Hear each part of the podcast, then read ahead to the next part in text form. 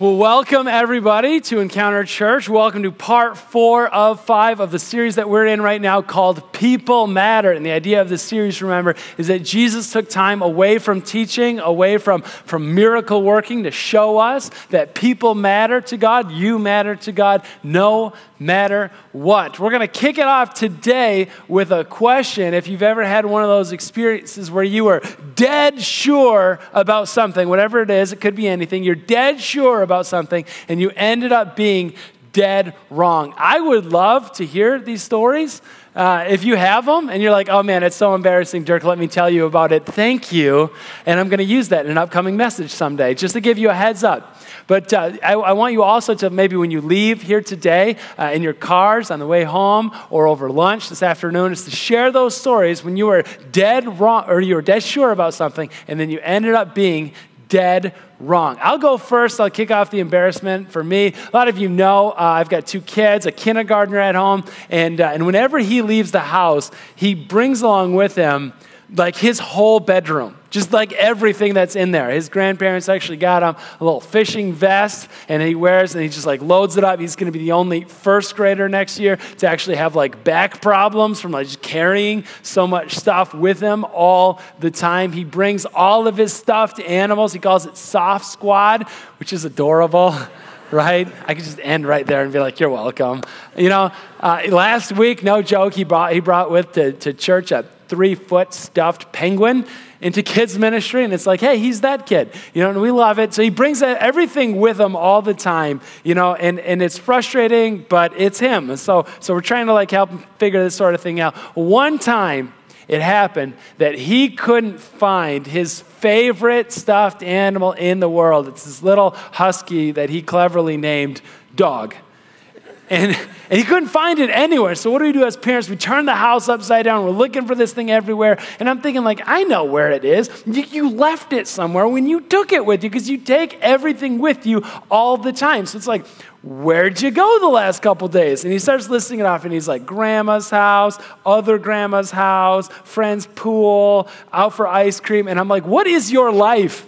In the summertime. Like, that's amazing. But you know, so, Meijer, Aldi, I mean, everywhere, right? And so, you know, we're calling up these different places. We're driving around town. You know, have you seen this little, uh, little dog, you know, at the store laying on the ground anywhere? Nobody's seen it. Nobody can find it. And I'm like, that's it. He lost it forever. You know, and he's just beside himself. He's in tears and he's sad. And I'm, as a, as a parent, like looking for the opportunity, you know, to like maybe this is a teaching lesson. Like, maybe you don't bring everything with you all the time. You know, if you leave it in your bed, it'll be in your bed when you get back, and that's amazing, right? So, I'm, and that's not really clicking, right? Because he's just beside himself. Well, a week later, I'm in the closet and I'm pulling down some sheets, and there behind the sheets on the top shelf, so I know it wasn't him, on the top shelf, there's dog with his beady little judgmental plastic eyes looking down on me. I put him there. I don't know if it was like a timeout thing for the stuffed animal, like whatever it was. I can't really remember. But I see that thing, and I was dead sure that my kid lost it in the store somewhere because he always brings it around with him wherever he goes. And then I'm seeing this thing up in the closet, and I know that I'm dead wrong. And some of you have had those experiences where you're dead sure about something and you turn out to be dead wrong. It's good. Confession is good for the soul to kind of get those things out there to say, I can be wrong at times. A staff member who will remain nameless, but if you ask me afterwards, I'll totally tell you who it is was telling me about this. He's going like, listen, I was on the phone with Comcast customer support on why why internet isn't working for almost an hour, and I'm so frustrated. And like, no, no, you know, it's your bad product or modem. Or this is your bad service coming into my place. Like, you know, it's your fault. It's not my fault. And almost an hour later, the guy, the customer representative, goes, "Sir, I'm going to ask you one more time: Is the device plugged in and turned on?" Hey, it's working now. Thanks, click. dead sure. And at the same time, dead wrong. And so, what we're going to do this morning is we're going to take whatever, whatever those ideas are, and we're actually going to take all of our ideas about who we think God is. And we're going to lift him up before him and say, God, this is who I think you are. This is the kinds of things that I think that you have to honor. And we're going to say, listen, we could be dead sure about those things. If you grew up in church, maybe you have some convictions about who God is and what He's capable of and what He will allow and what not. And we're going to hear somebody go up to Jesus who's sure, dead sure, and turns out to be dead wrong. Those of you who maybe didn't grow up in church, or maybe you walked away from the whole thing. Right? Maybe you don't believe in God at all. You're just here because somebody invited you out to lunch afterwards. Or maybe you're not here at all. You're watching online and you're dead sure about some convictions as it relates to God. Namely, maybe even that He doesn't exist. And you're dead sure about that. And you're not open to the possibility of being dead wrong. And that's what our story is about this morning. Continuing on in the book of John, we come to John chapter 3 about somebody who is so sure it turns out to be so wrong. I invite you to flip there with me in a paper Bible underneath the chair in the front seat in front of you, John chapter 3. Otherwise, in the Bible app, that's cool too. And the words are going to be on the screen behind me. John chapter 3 starts off this way it starts off in verse 1. Now, there was a Pharisee, a man named Nicodemus who is a member of the Jewish ruling council. Uh, immediately from the get go, we get all this information about Nicodemus, right? So he's a Pharisee. So he's uh, typically, if you're reading through the Gospels, you start to get this sense early on that, that a Pharisee is like the bad guy. He's one of Thanos' henchmen, right? And the disciples are like the Avengers, like they're the good guys, you know? So it's like super villain, superheroes, kind of stuff like that. And it's, it's like, no, I want to create kind of a more nuanced picture of Nicodemus. He's a Pharisee, he's a religious guy, he's super spiritual guy. That's true. But he's just trying to do whatever he can to, to help people along in their spiritual journeys. He's a member of the Jewish ruling council. He's good at being spiritual. He's good at being religious. In fact, being spiritual and religious has gotten him a great deal of influence in the world around him at that time. Being spiritual and being religious has created a sense of success around him so that people listen when he starts to speak. And you're like, oh man, that guy must be so annoying to be around, right? The Pharisee is part of this ruling class of people. It's like, no, no, no, that's not the impression at all that John, an eyewitness to this thing, is giving off. The impression that he's giving off in the next verse, he's going to say that he actually addresses Jesus. So he's not one of the Pharisees that's just trying to kill Jesus or, or stump him or trap him. He actually goes to Jesus and, and to ask him some questions. And when he goes to Jesus, he addresses him as rabbi, teacher, which is, which is really something if you think about this like this guy who's probably advanced in age and status. I mean, he's successful, he's influential, he has all the answers, and he's a professional answer guy about God. And then he goes to this young, maybe late 20s, early 30s, um, teacher, Jesus, this upstart kind of from out of nowhere with no formal education. And Nicodemus is the guy who, who looks at Jesus and he says, Rabbi, teacher, because he knows that if you're humble enough, you can learn from anybody. So Nicodemus is the guy who goes to Jesus and says, Teacher, he's not arrogant or haughty, he's there to learn. I mean, Nicodemus, at our best, is all of us, right? He thinks he's got a few of the building blocks like set in stone. He thinks he's dead sure on what he believes about God. And he comes up to Jesus and he's just about to find, listen, he's dead wrong. This is what he says. Now, he came to Jesus, verse 2. He came to Jesus that night and said, Rabbi, we know that you're a teacher who has come from God. So we know, like me and the other ruling class, we know that you're teacher has come from God. For no one could perform the signs you're doing if God were not with them. Like these are the nice pleasantries that he's exchanged, that he's offering up to Jesus, right? Because he's a, he's a good guy. He's a likable spiritual guy. Nicodemus, he's us at our best. And he comes up to Jesus at night. And there's a lot of questions around the significant, like why John, the eyewitness to this thing, would bother pointing out why it was worth the ink to say that he came to Jesus at night. And different people kind of speculate around this sort of thing, right? Like maybe he was embarrassed or maybe he was ashamed. Maybe he didn't want anybody else to see, and so he does it kind of under the cover of darkness. Other people said, listen, maybe it's just as simple as is he knew Jesus was a busy guy during the day. He was off doing all these miracles and teachings, and he knew at night there was just a little more time available to him, so he'll catch up with him at night. But listen to me, listen. Every time in the book of John this, who wrote this. Every time he, he says what time of day it is, or light or darkness, it kind of like carries over it this spiritual significance.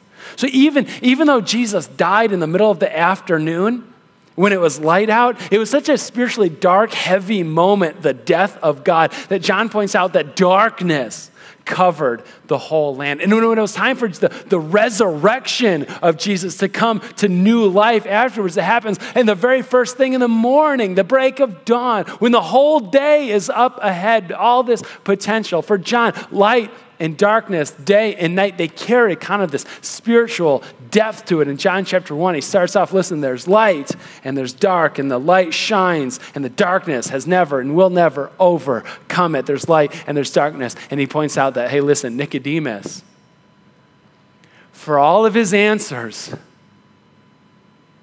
for all of his convictions, for all of his questions, there's a kind of darkness that comes over him. And I get that. Don't you? For all of the success that Nicodemus has, people look to him as the guy who has the answers to what? Everything.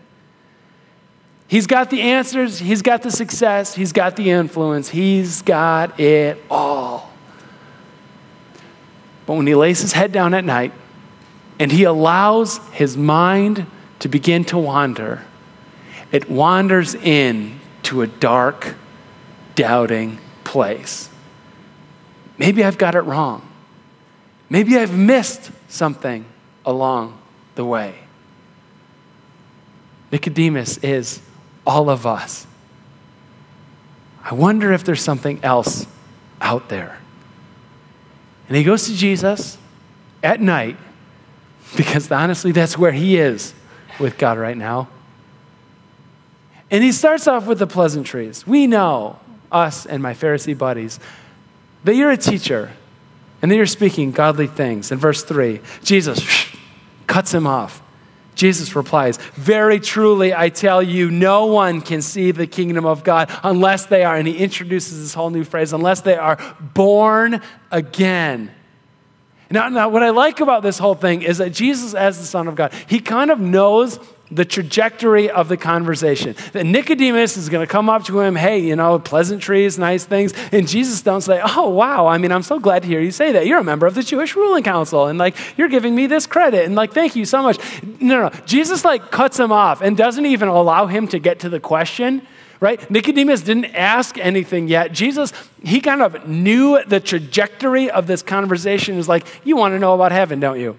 You want to know about this teaching that I've been giving called the kingdom of God. You want to hear it from me. That's why you came. Let's just quit beating around the bush. Let's just cut right to the heart. He, Jesus does like the least Midwestern thing in the world. He guy comes up to him and he's like, hey, so pleasantry, pleasantries. He's like, no, no, this is what it's about. You can't get into heaven unless you've been born again. And he's like, whoa, that got deep. I thought we had like an hour and a half of like small group time where we kind of like danced around the issue. You just like went right into it, man. Okay. Follow up question. And Nicodemus, this is so tremendously awkward, right? Because you've heard born again, and it's kind of like, oh, you know, you prayed a prayer, maybe got baptized or something. But, but Nicodemus, he's hearing it for the first time. And so, he, and so he's taking it literally. Verse 4 How can someone be born when they're old? Nicodemus asked, Surely they cannot enter the womb, enter a second time into their mother's womb to be born. I mean, Nicodemus is like scratching his head, and he's like, Okay, the cheese has totally fallen off his cracker. Like, he's done. You know, a couple things. First, yuck. Second, like psychological damage alone on this whole thing is just a head scratcher. Jesus, what in the world are you talking about? And so Jesus provides this answer. Listen to me. In verse 5, Jesus answered, Very truly I tell you, that no one can enter the kingdom of God unless they're born of water that we know and the Spirit. So he's talking about spiritual rebirth. Flesh gives birth to flesh, but the Spirit gives birth to spirit. Nicodemus, how can this be? He asked. You're Israel's teacher, said Jesus, and you don't understand these things? So, Jesus now, very truly I tell you, we speak of what we know, we testify to what we have seen. But still, you people do not accept our testimony. This is somewhat tangential, but I'm going to say it anyway because I love it so much when I came across it. I'm like, you guys have to hear about this thing. So, Nicodemus starts off, eh, it starts off with a compliment, right? And he goes, Jesus, we know that you're a teacher sent from God because look at all this amazing stuff. We, who's the we? It's probably like other Pharisees, maybe the Jewish ruling council, the spiritual religious people with all the answers. He's going, Jesus, we know, me and my people, we know about these things that you're a teacher sent from God. So, and then Jesus is like, yeah, you people don't even understand this, but we testify to what we have seen. Question Who's the we? That Jesus is talking about. Why does he flip to the plural? It's not like I testify to it. He goes, we. And I would venture a guess to say he's not talking about he and the disciples because they are clueless about everything. They're just like watching, right? With like the popcorn gif, just like, okay, we'll see how this thing goes. Hope it doesn't get us into trouble. Like they don't know. It says like eight times in the book of John that the disciples saw and believed. It's like, I thought you did that like seven times already. No, no, no. This thing is like, they're still kind of getting it little by little. Who's the we? Jesus is talking about. He throws it down. Most commentators about this believe that the we that he's referring to is none other than the we of the Godhead, the Father, the Son, and the Holy Spirit. So, so Nicodemus is like, yeah, you know, us religious types, you know, we, we'll give you this. Like, you're a teacher and you're amazing, um, but I've got some questions. And Jesus is like, yeah, but the Father, Son, and Holy Spirit testify to what we have seen. It's like got this hint of sarcasm to it it's snarky, but like just the right amount of snark, right? Because he knows who he knows what he is talking about, and he's establishing his credibility so that verse 12 we get Jesus continuing on, I have spoken to you of earthly things, and you do not believe. How then will you believe if I speak of heavenly things? No one has ever gone into heaven except for the one who came from heaven, the Son of Man. That's a reference from the Old Testament uh, prophecy of Daniel. The Messiah, the Savior, was called the Son of Man. And it's also Jesus' favorite term to like reference himself as that Messiah, the Son of Man. So no one has ever gone into heaven except for the one who came from heaven, the Son of Man, that's me. Just as Moses lifted up the snake in the wilderness, so the Son of Man must be lifted up, that everyone who believes may have eternal life in him. Jesus is establishing for himself and for all of us his own credibility here. And he's going, Nicodemus, you are so sure, you are dead sure of what it means to be good and righteous and holy, what it means to be good enough in God's eyes. But Nicodemus, you are so dead sure. But Nicodemus, how could you be? You've never seen it. You don't know what's out there. How could you? No one that you know has ever seen what's out there. It's kind of like this, right? If you if you take us in this room right now, these four walls, this box that we're in, right? And there's no doors, there's no windows, there's no anything. It's just this. This is all you've seen ever. And we as a church or we as a community, we could speculate and we could guess about what's outside of those doors. Uh, we, we could make these uh, speculations, say, I think, you know, it's maybe nothing out there. Maybe it's vacuum. Maybe it's the abyss, just darkness everywhere. Maybe it's space, whatever that is. Maybe, maybe on the other side of those doors is rainbows, unicorns, and a grassy plain. No one knows. And that's the point. No one knows because we've not seen it. But if you imagine for just a minute that somebody opens up one of those doors and walks in, and all of us turn to look at the person and say, What's out there? I mean, chances are we would believe whatever that person told us because, because they've seen it, because they've been there. And Jesus is going, You want to know about the kingdom of God? You want to know about heaven? You want to know about this place where God Himself is fully present, fully known? I've been there, and I can tell you about it. Most importantly, for Nicodemus, I can show you how to get there. And he introduces this concept of being born again. And it was a radical new idea for Nicodemus and for the people that day. It was a radical new idea with two radical concepts underneath it the way to God. How good is good enough? Being born again, this radical concept involves seeing ourselves as a radical sinner. I mean, not just like a, like a little sinner, not just like somebody that needs a little course correction at times, just a little, a little nudge, but this full on realization that I am what's wrong with the world around me. A full on not seeing it in somebody else's eye, but seeing it in my own. There was a, uh, there was a famous uh, theologian and Christian philosopher in, uh, in England, in London, uh, around the turn of the 20th century, and he had this huge uh, following. He was quite the influencer of his time, named G.K. Chesterton. And somebody published something in the London newspaper that said, What's wrong with the world? And like listed out all kinds of like woes, you know, problems with the world, which on the one hand is like a little comforting to know like these questions aren't just the first time anybody has, this has been going on for 100 years at the same time, it's a little depressing because it's like, this has been going on for 100 years. We've been asking, what's wrong with the world? But anyway, somebody asked these questions What is wrong with the world? And everybody knows who this guy is, G.K. Chesterton. He's very, very famous, huge influencer. He takes out an ad in the paper and simply writes two words. He says, I am.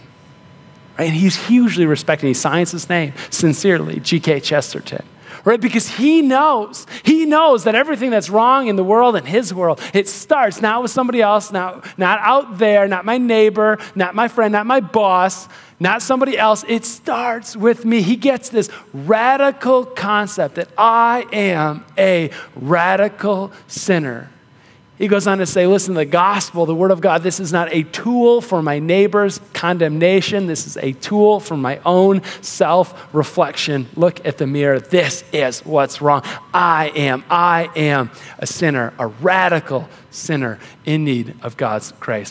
One time I was hanging out with, um, um, with a group of people, and I was sitting on my back. Uh, uh, deck and we were just chatting and things like that and they knew right obviously that i'm a, I'm a pastor and you know and they just in a moment of honesty uh, said you know I, I, I guess i'd consider myself a christian but i don't feel like i'm all that bad. You know like i go to church and i pray and i try to do the right thing at times.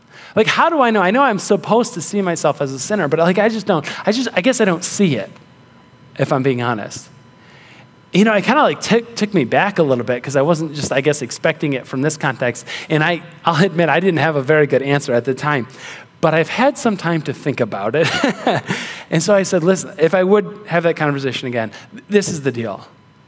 This is the deal that, that Jesus Christ and keeping him at the center and at the highest place, if you just imagine him as a, as a beach ball, a big one, dropping into the pool of your life, it should displace, and it will displace every other thing in that pool. It will displace your job, your neighborliness, your relationship with your boss, with your wife, with your kids. It will, by definition, displace everything else. It all gets pushed to the periphery because he's that big. Everything else exists in that orbit as him as the defining point. If Jesus and your commitment to him has not displaced every single thing or element or relationship in your life, then we have no choice but to rest on the simple fact that I guess G.K. Chesterton was right that I am a radical sinner in need of a radical Savior. And not just like a good moral teacher along the way, but, but no more, a, truly a Savior. Listen, this is this is the problem. Like, like so often we run into people, right? I'm just kind of like venting right now. It's cheaper than therapy. But we run into we run into the issue of people universally, whether they're Christians or not, or anybody who's like, Jesus was a fantastic moral teacher. We love Jesus. You know, he made, he made such a difference in the world. And if we could only pattern our lives a little bit more like him, maybe everything, the whole world would be different. And that's probably true, except for the part about him being a good moral teacher. Jesus was a terrible moral teacher. He makes an awful paradigm a moral teacher to live up to. Let me, let me tell you why, okay? It's not just because he claimed to be God and there's that sort of thing, but he was an awful moral teacher because when we take our lives and our ambitions and our hopes, even our genuine uh, hope and desire to like aspire to him as far as moral excellence goes, when we take our life and we like start to match it up against his, it will destroy you. When you see how good He was and is, when you start to appreciate the life of self sacrifice, self denial, self deprivation, self discipline, when you start to see how His whole being, with every calorie He took in, expending it on building up the kingdom of God, when you start to see His commitment not only to His friends and neighbors, but also to His enemies. And you start to appreciate not only his life lived constantly before the face of God, living for him most of all, above everything else, but also not only his life, but his death. And you start to see how he was tortured and humiliated, willingly being cut off from his heavenly Father, a relationship that he has known intimately since before the beginning of time. And he did that just so he could call you an adopted brother or sister, and you start to compare your life up against his, in the words of Timothy Keller, it will crush you into the ground. It's not inspiring, it's depressing when we see how far we have to go to live up to him. The closest thing that I can think of, and this is not going to be a great analogy because there isn't a great analogy, but like the closest thing that I can think of that of how we measure up is a little ways back, I started running and I'm a type three on the Enneagram. And if any of you know, that means like the achiever. And I get really weirdly competitive at kind of bizarre things at times. And so this is like the thing that I just took on. I'm like, I'm going to go full in on this thing. And I'm going to like read the blogs and like figure out like nutrition, fueling, and all this sort of stuff. And I'm going to, I'm going to do like everything I can to get like faster and faster and faster. I'm even going to try to like lose some weight so I can like get even faster. And I'm going to do those exercises where you run really, really fast and then you run kind of slow for a little while. They're called fartleks, but I'm not going to say that because you can't say it without giggling a little, like a child or middle schooler, right? But I'm going to do everything that I can to get as fast as I can. I start to like look at my times as I go from like eight minutes something to like seven minutes something, and I'm like, wow, I'm I'm pretty good at this. And I start to think maybe, you know, I just had a birthday recently, 35. Thanks very much. Um, which means that I'm in now like the 35 to 40 year old bracket, right? So I'm like, hey, if I enter a race, I'm running as a, I think of myself as a young man against the old men, right? So I'm like, okay, it's not like Riverbank or something where people come from all over the world, but maybe one of these little races that nobody has heard about, like the Cutlerville Days Parade kind of thing. Like, I could, I could enter one of these. Maybe I could place. I mean, maybe not a trophy, but I could get like a gift certificate to a running store where I can only buy jelly beans with the $10. Like, I might be able to place in the top three, top four. Wouldn't that be amazing? And so right now, I'm like working really hard at this thing, trying as best as I possibly can, giving it Enneagram 3, everything that I've got. And I look up the times of the finisher last year of this same somewhat obscure race. And I'm not joking. Every single one of them in the top 10, so like the first page that loaded, in my old man category, 35 to 40, it wasn't in the eight minutes a mile, it wasn't in the seven minutes. It wasn't in the six minute range, it was in the five minute range. And I'm looking at this thing going, I could dedicate the next four years of my life to this thing, and I still will never be able to make the, the first page of the finishers of my old man category. I'm like looking at this of people who have like actually dedicated their lives, and now I'm going, it's too late. I have too far to go. Uh, there's no way I could ever work hard enough. I'm staring at this page on my phone, and the realization hits me this is not inspiring, this is depressing. I'll never measure up to that. And when we take our lives and we put them up against Jesus, he doesn't make a good moral teacher. because he's too good. He's far too good. But the good news is that you don't need just a good moral teacher. The good news is the news is worse. The good news is that radical sinners like us need a radical Savior. Somebody to entirely make us new again with new hopes, new dreams, new ambitions, new goals, new priorities, new relationships, new habits, entirely new, born again, a fresh start. And that's the message that Jesus came to bring Nicodemus, who was so sure that all he needed was a little course adjustment and then he could perfect his life. And Jesus said, I don't think so. You need much more. You need to cut much deeper. And Jesus wraps it up with these words from verse 16. The next line, he says, Listen, this is how it works. You want to get in? You want to know how to get born again? He goes, It's simple. For God, my Father, so loved the world that he gave his one and only Son, that whoever believes in him shall not perish, but have eternal life. He kind of brings it up and saying, like, listen, we all know the question that will be on our minds and hearts at one point, if it isn't already, that we all have a perish date. Or as my wife's uncle, who's in the funeral business, I was just talking to him, he says they don't perish in his world, they expire, which kind of makes me think of old yogurt in the back of the fridge. But nevertheless, it's true. We all have an expiration date, which we will think about. It will be in the front of our minds at one point or another. And he says the key to surviving your perish, your expiration date, is believing in. Believe in. See, most of the time, a lot of times with us Nicodemuses, we want to believe that. Believe that Jesus is the Son of God. Believe that all of his teachings are true.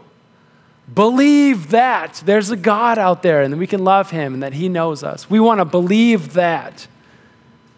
We want to believe that that we could sit on this stool and it'll hold me. I believe that.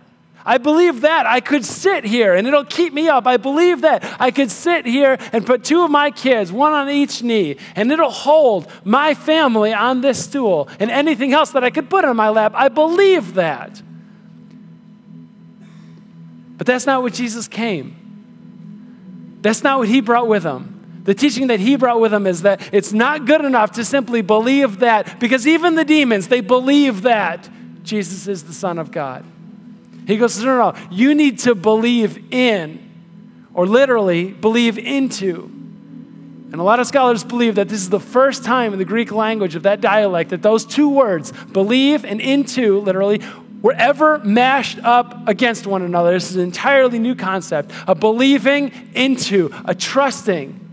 That it's not good enough just to believe that. As Jesus is looking for these words, he goes, No, no, no. You have to actually believe in and trust the weight of the stool.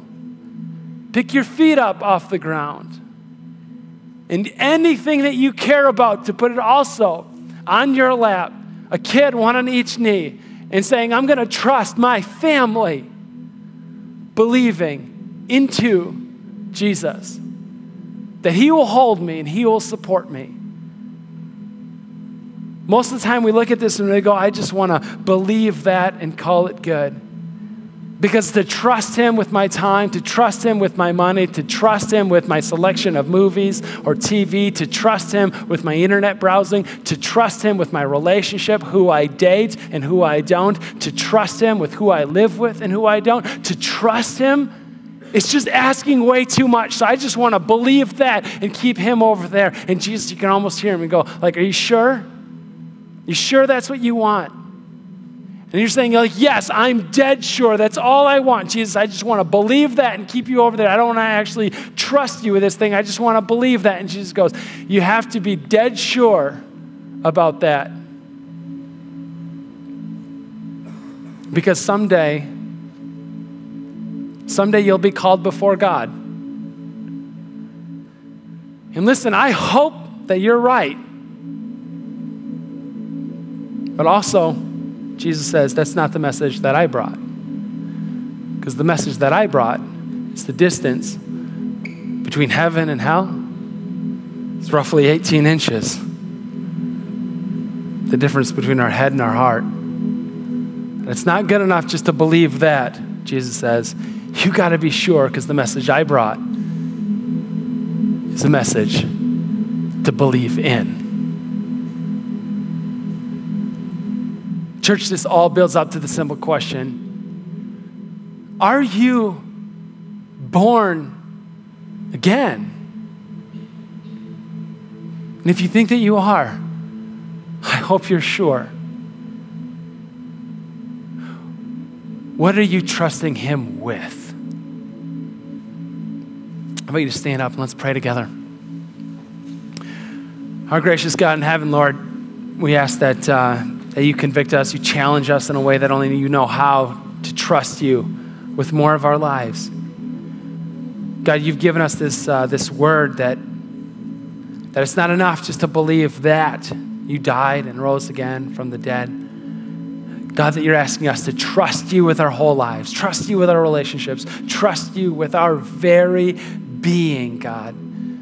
We ask your Holy Spirit to come into our hearts, to give us the courage to sit down and rest in you for the first time, Lord, or for the first time in a very long time. Help us to rest into you.